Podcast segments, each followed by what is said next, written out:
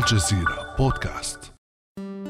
ثلاثة أشهر تقريبا تفصل إثيوبيا عن الملء الثاني لسد النهضة بينما تسابق مصر والسودان الزمن للتوصل قبل ذلك الموعد إلى اتفاق يحمي حصتيهما من مياه النيل.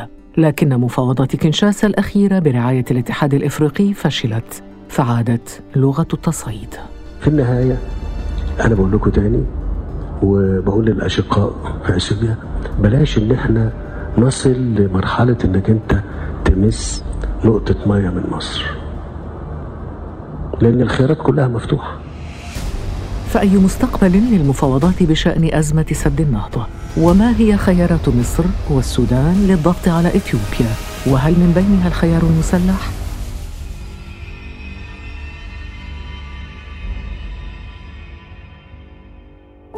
بعد أمس من الجزيرة بودكاست أنا خديجة بن جنة.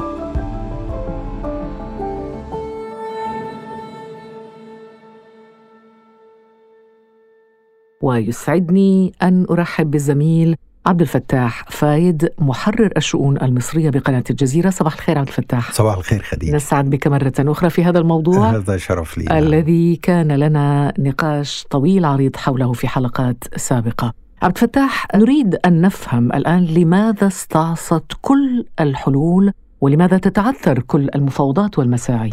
ببساطة شديدة خديجة لأن إثيوبيا لا تريد توقيع اتفاق. يعني هذا أصبح واضحا وليس هذا تحليلا في الحقيقة ولكن هذا تصريحات لمسؤولين إثيوبيين يتحدثون مرة عن أنهم يريدون قواعد توجيهية أو إرشادية يستطيعون تغييرها في أي وقت. هكذا وردت على لسان مسؤولين إثيوبيين يتحدثون مرة عن أنهم لا يريدون اتفاقيات ومعاهدات يصفونها بالاستعمارية وبالتالي يريدون التحلل من كل الاتفاقيات التي تحكم وتنظم العلاقة بين دول نهر النيل.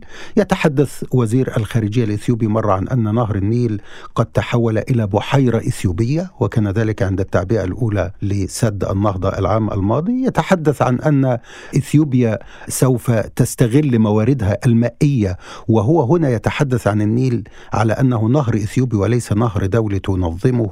اتفاقيات ومعاهدات دولية وقال وقالها وزير الخارجية الإثيوبي. بالتأكيد وقالها بشكل صريح. وبالتالي المشكلة الرئيسية أن إثيوبيا تشارك في مفاوضات ولا تريد أن توقع اتفاقا سواء كان ملزما أو غير ملزم. هذا واضح. المشكلة هي كيف تشارك مصر والسودان في مفاوضات. وهي تعلم أن إثيوبيا لا تريد توقيع اتفاق قانوني. قانوني ملزم كما تطالب الدولتان. يعني برأيك أحسن لو تنسحب مصر والسودان من المفاوضات؟ في الحقيقة الآن إعلان المبادئ الموقع عام 2015 ثم المشاركة في المفاوضات هو أعطى غطاء لإثيوبيا أولا للحصول على تمويل ومشاركة من الشركات الدولية في بناء سد النهضة ثم أعطى شرعية لسد النهضة لأنه ألغى حق الفيتو وحق الاعتراض الذي كانت تتمتع به مصر في الاتفاقات الدولية السابقة على أي مشاريع تقام على نهر النيل وتؤثر وتلحق الضرر بدولتي المصاب وسمح لإثيوبيا بأن تستكمل بناء السد. وبالتالي هذه المشاركة هي في الحقيقة أضرت بدولتي المصاب ضررا كبيرا ضررا في الحقيقة بات من الصعب علاجه. لكن هل يعني ضيعت فرصة ما لحلحلة هذه الأزمة؟ في الحقيقة يعني الاتهامات المتبادلة بين إثيوبيا من جهة ومصر والسودان من جهة أخرى بالتسبب في إفشال جولة كينشاسا يمكن تلخيصها بأنها أيضا تأتي في إطار الإصرار الإثيوبي على عدم توقيع اتفاق. مصر والسودان قدم تنازلات كبيرة للغاية في جولة كينشاسا. كان بإمكانها أن تنجح هذه الجولة لو صدقت النوايا أو توفرت الإرادة السياسية لدى إثيوبيا كما قالت وزارة الخارجية المصرية وأيضا كما قالت وزيرة الخارجية السودانية. لكن مصر والسودان عندما قدم تنازل اولا عن الرباعية الدولية ثم قدم بعد ذلك تنازلا عن دور أكبر للمراقبين في المفاوضات لم تقابل إثيوبيا ذلك إلا باستمرار رفض التوصل إلى اتفاق قانوني ملزم. وبالتالي إثيوبيا هي التي تتحكم في عملية المفاوضات حاليا. حتى رعاية الاتحاد الأفريقي للمفاوضات التي تشير إليها إثيوبيا باستمرار تبدو وكأنها لا تريد أي رعاية من أي نوع لأننا لم نجد صوتا للاتحاد الأفريقي، فما هو دور الاتحاد الأفريقي؟ يعني عندما نقول مفاوضات برعاية الاتحاد الأفريقي بينما لا يصدر أي تصريح عن أي مسؤول أفريقي يقول من الذي أفشل المفاوضات أو من هو المتعنت ومن غير المتعنت. هذا الدور الغائب للاتحاد الإفريقي هل هو السبب في إصرار مصر والسودان على دور للرباعية الدولية؟ بالتأكيد هو إصرار مصر والسودان على أن تكون هناك مفاوضات جادة وفعالة كما تقول الخارجية المصرية في بياناتها ليس بالضرورة الرباعية الدولية. مصر في جولة كنشاسا طلبت حتى أن تكون هناك وساطة من رئيس الكونغو الديمقراطية وهي الرئيس الحالي للاتحاد الأفريقي. طلب حتى مجرد أن يكون رئيس الكونغو الديمقراطية هو راعي المفاوضات وأن يختار من يشاء لمعاونته في هذه المفاوضات. سواء كان من أفريقيا أو من الاتحاد الأوروبي أو الولايات المتحدة أو الأمم المتحدة. يكون هذا قرار فقط لرئيس الكونغو الديمقراطيه ومع ذلك رفضت إثيوبيا ذلك. وهذا يظهر في الحقيقة أن إثيوبيا قد استطاعت أن تنجز السد بنسبة كبيرة. نسبة الإنجاز الآن نحو 80% وفقا لما أعلنه المسؤولون الإثيوبيين 79% الآن ستبدأ عملية صب الخرسانة الخاصة بتعبئة الجزء الثاني. وتم فتح بعض الفتحات في سد النهضة لتفريغ المياه بحيث يمكن صب الجزء المتبقي من الخرسانة حيث استعدادا للتعبئة الثانية المتوقعة في يوليو وأغسطس المقبلين.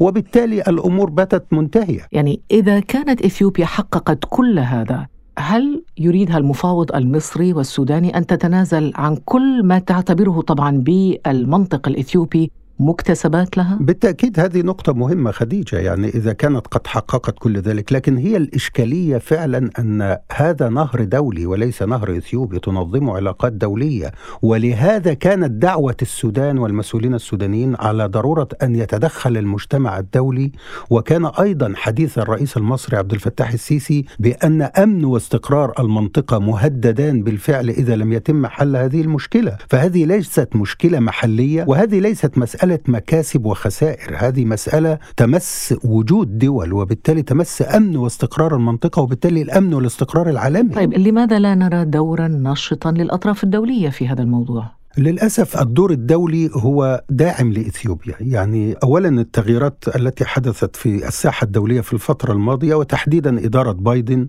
أصبحت أكثر تسامحا مع إثيوبيا. وهذا لم يعد خافيا. الدور الأمريكي داعم أيضا بسبب دور إسرائيلي داعم يعني هناك دور إسرائيلي معروف منذ عقود في منابع النيل. دور يعني هناك شركات إسرائيلية تقوم بالأعمال في سد النهضة؟ هناك خبراء وهناك شركات وهناك دور إسرائيلي نافذ في منطقة منابع النيل منذ سنوات. وكنا نحن كصحفيين مصريين نحذر من هذا الدور منذ عقود طويلة خلال عهد مبارك وتحديدا من عقب توقيع اتفاقية السلام بين مصر وإسرائيل بدأ النشاط الإسرائيلي وتحديدا في منابع النيل وكنا نتحدث عن هناك مخطط لحصار مصر من الجنوب وهذا الآن أصبح واقعا يعني لم تعد خزعبلات كما كانت توصف من قبل ولم تعد هرطقات وإنما أصبحت واقعا الآن. هذا الدور الدولي هو في الحقيقة داعم لأنه لم تصدر تصريحات عن أي مسؤول دولي حتى الآن يطالب بضرورة الحفاظ على اتفاقية. الاتفاقيات بضرورة التعامل مع نهر النيل كنهر دولي تخرج تصريحات خجولة فقط تتحدث عن رفض الخطوات الأحادية بينما الخطوات الأحادية مستمرة في نفس الوقت. يعني ما الذي نفهمه عندما يتحدث مسؤول أمريكي كبير أو يتحدث وزير الخارجية الروسي من القاهرة عن رفض الخطوات الأحادية؟ ثم نجد أن رئيس الوزراء الإثيوبي يتحدث عن أن التعبئة الثانية لسد النهضة في موعدها. بل وأكثر من ذلك هناك دعوة وجهها رئيس وزراء السودان الدكتور عبد الله حمدوك بعقد قمة ثلاثية لقادة الدول الثلاث حول الموضوع لإعادة إحياء المفاوضات مرة أخرى لا ترد عليها إثيوبيا حتى الآن. طيب إثيوبيا لا تعبر احدا ولا تأبه بأي دعوة من هذه الدعوات من أين يستمد أو تستمد إثيوبيا كل هذه القوة لتستأسد على هذه الأطراف؟ تستمدها من قوى دولية نافذة داعمة لأثيوبيا لديها رغبة بالتأكيد في محاصرة دولتي المصب مائيا. إثيوبيا لديها طموحات قديمة بأن تحول مياه النيل إلى سلعة تباع وتشترى. خزان سد النهضة الذي يحتجز 74 مليار متر مكعب من المياه كمية هائلة لا تحتاجها حتى محطات توليد الكهرباء في السد الذي تقول الدراسات بأن 35 مليار فقط من المياه كافية لتشغيل محطات الكهرباء وتوربينات الكهرباء في السد بطاقتها القصوى وبالتالي نحن أمام أكثر من ضعف الكمية المطلوبة. كل هذا حتى تتحول المياه إلى سلعة وأن يدفع ثمنها من يريد شراءها وبالتالي يكون فعلا قد تحول نهر النيل إلى نهر إثيوبي وليس نهر دولي وهذا مخالف لكل الاتفاقيات والأعراف الدولية هناك قوى دولية بالتأكيد لا يهمها نهضة المنطقة العربية بشكل عام وبالتالي وهناك لا استثمارات أجنبية وهناك وهناك استثمارات. الصين موجودة نعم. وهناك إسرائيل موجودة حتى بعض دول الخليج موجودة باستثماراتها هناك. صحيح هناك دول خليجية أيضا لم يكن يرضيها الدور المصري وبالتالي ترى مصلحتها في التعاون مع دول أخرى في المنطقة. وهناك دول في الوقت الذي تعلن فيه إثيوبيا إفشال مفاوضات كينشاسا ترسل مساعدات إلى إثيوبيا. يعني وزير الخارجية المصري في تصريحات أخيرة تحدث عن أن هناك بعض التمويلات التي تذهب للشعب الإثيوبي كتمويلات تنموية إنسانية تستخدم حتى في بناء السد. لكن لمواجهة هذا الوضع عبد الفتاح هل لدى مصر والسودان أي أوراق أو أدوات يمكن أن تلعبها خلال هذه الفترة؟ بالتأكيد هناك كثير من الأوراق. أولا إثيوبيا الآن تخالف اتفاق إعلان المبادئ الموقع عام 2015 لأن هذا الإعلان أو هذا الاتفاق يتحدث عن ضرورة التوافق في أي خطوة تتم وتتعلق بصد النهضة. الآن إثيوبيا هي الدولة الوحيدة التي تكسر هذا التوافق. طالما أن هناك اتفاق بين دولتين وهما مصر والسودان فإن الذي يكسر هذا التوافق هو إثيوبيا. فعندما تخالف إثيوبيا اتفاق إعلان المبادئ فهذه نقطة يجب أن تستخدمها دولة المصاب بمصر والسودان. أيضا هناك ورقة يطالب بها كثير من الخبراء المصريين وهناك ضغط شعبي لتحقيقها وهي سحب أصلا اتفاق إعلان المبادئ لأن إعلان المبادئ هو الذي أعطى لأثيوبيا الحق في استمرار. عمليا هذا ممكن؟ وهذا ممكن بالتأكيد حتى وإن لم تكن له تأثيرات فعلية على أرض الواقع لكنه سينزع الشرعية عن سد النهضة وسيجعل هذا السد طب ما الذي يمنح إلى الآن النظام المصري من أن يفعل ذلك؟ النظام المصري يتحدث عن أنه يحترم الاتفاقات التي وقعها، يتحدث عن أنه يبرهن بتوقيعه على هذا الاتفاق على أنه ليس ضد التنمية في إثيوبيا، بل بالعكس هو قدم كل ما يلزم لتحقيق التنمية في إثيوبيا ووقع هذا الاتفاق من أجل تحقيق التنمية في إثيوبيا ولتوليد الطاقة التي تحتاج اليها إثيوبيا، لكنه كان ينتظر في المقابل أن يتم توقيع اتفاق قانوني لتنظيم عملية التعبئة والتشغيل للسد بما لا يلحق الضرر، لكن إثيوبيا تكتفي بتعهدات شفهية عن انها لن تلحق أي ضرر بمصر أو السودان، تكتفي فقط بما تسميه قواعد إرشادية يكون من حقها تغييرها في أي وقت. إذا كان هناك حل عبد الفتاح فايد ما زال موجودا ويمكن أن توظفه مصر والسودان وهو التحلل من إعلان المبادئ الموقع سنة 2015 الانسحاب من كل المفاوضات المتعلقة بأزمة سد النهضة هذا يعني أن الخيار العسكري لا حاجة له وغير موجود فعليا على الأرض الخيار العسكري لم يستبعد ولم يطرح بشكل صريح. يعني عندما تحدث الرئيس المصري عن أن كل الخيارات مفتوحة وتحدث السودان أيضا عن كل الخيارات وكل البدائل مطروحة لكن هناك تحذيرات أيضا من أن المنطقة كلها ستكون على شفا حفرة من النار إذا ما اندلعت مثل هذه الحرب. والجميع يحاول بقدر الإمكان عدم الوصول إلى هذه اللحظة الخطيرة. لكن هناك أيضا مطالب لإثيوبيا أن تكون لديها نفس القدر من تقدير المسؤولية ونفس القدر من تقدير العواقب الخطيرة لأزمة تمس وجود بلد بحجم مصر. والأمر لا يتعلق في الحقيقة بهذه المرحلة فقط وإنما هذا الأمر سيتكرر على مدار الزمن لأن هذه عملية التعبئة والتفريغ ستتم باستمرار. هناك مواسم للجفاف ومواسم للفيضان. وكما هو وارد في قصة يوسف عليه السلام في القرآن الكريم هناك سبع جاف وهناك سبع سمان وبالتالي هذه المواسم لا تنقطع. فكلما حدثت مواسم للجفاف سيتم تفريغ بحيرة السد وبالتالي ستكون بحاجة إلى إعادة التعبئة من جديد. هذه عملية مستمرة وعملية لا ترتبط فقط بالتشغيل الأول لسد النهضة. وبالتالي هذا ما جعل مصر والسودان متمسكتين بضرورة أن يكون هناك اتفاق قانوني ملزم لأن هذا الاتفاق لا يتوقف على لحظة معينة. بضمانات دولية طبعا وهذا ما تصر عليه مصر أيضا أن الضمانات الدولية مهمة في هذا الأمر لأنها هذا الاتفاق سيكون بديلا لاتفاقيات دولية موجودة أصلا على الطاولة. لكن هل ما زال الوقت متاحا برأيك؟ يعني أنت كيف تتوقع مسار الأزمة فيما تبقى من الوقت. في الحقيقة الوقت يضيق إثيوبيا ما زالت تصر على رفض الاتفاق وبالتالي إن لم يكن هناك تدخل من أطراف دولية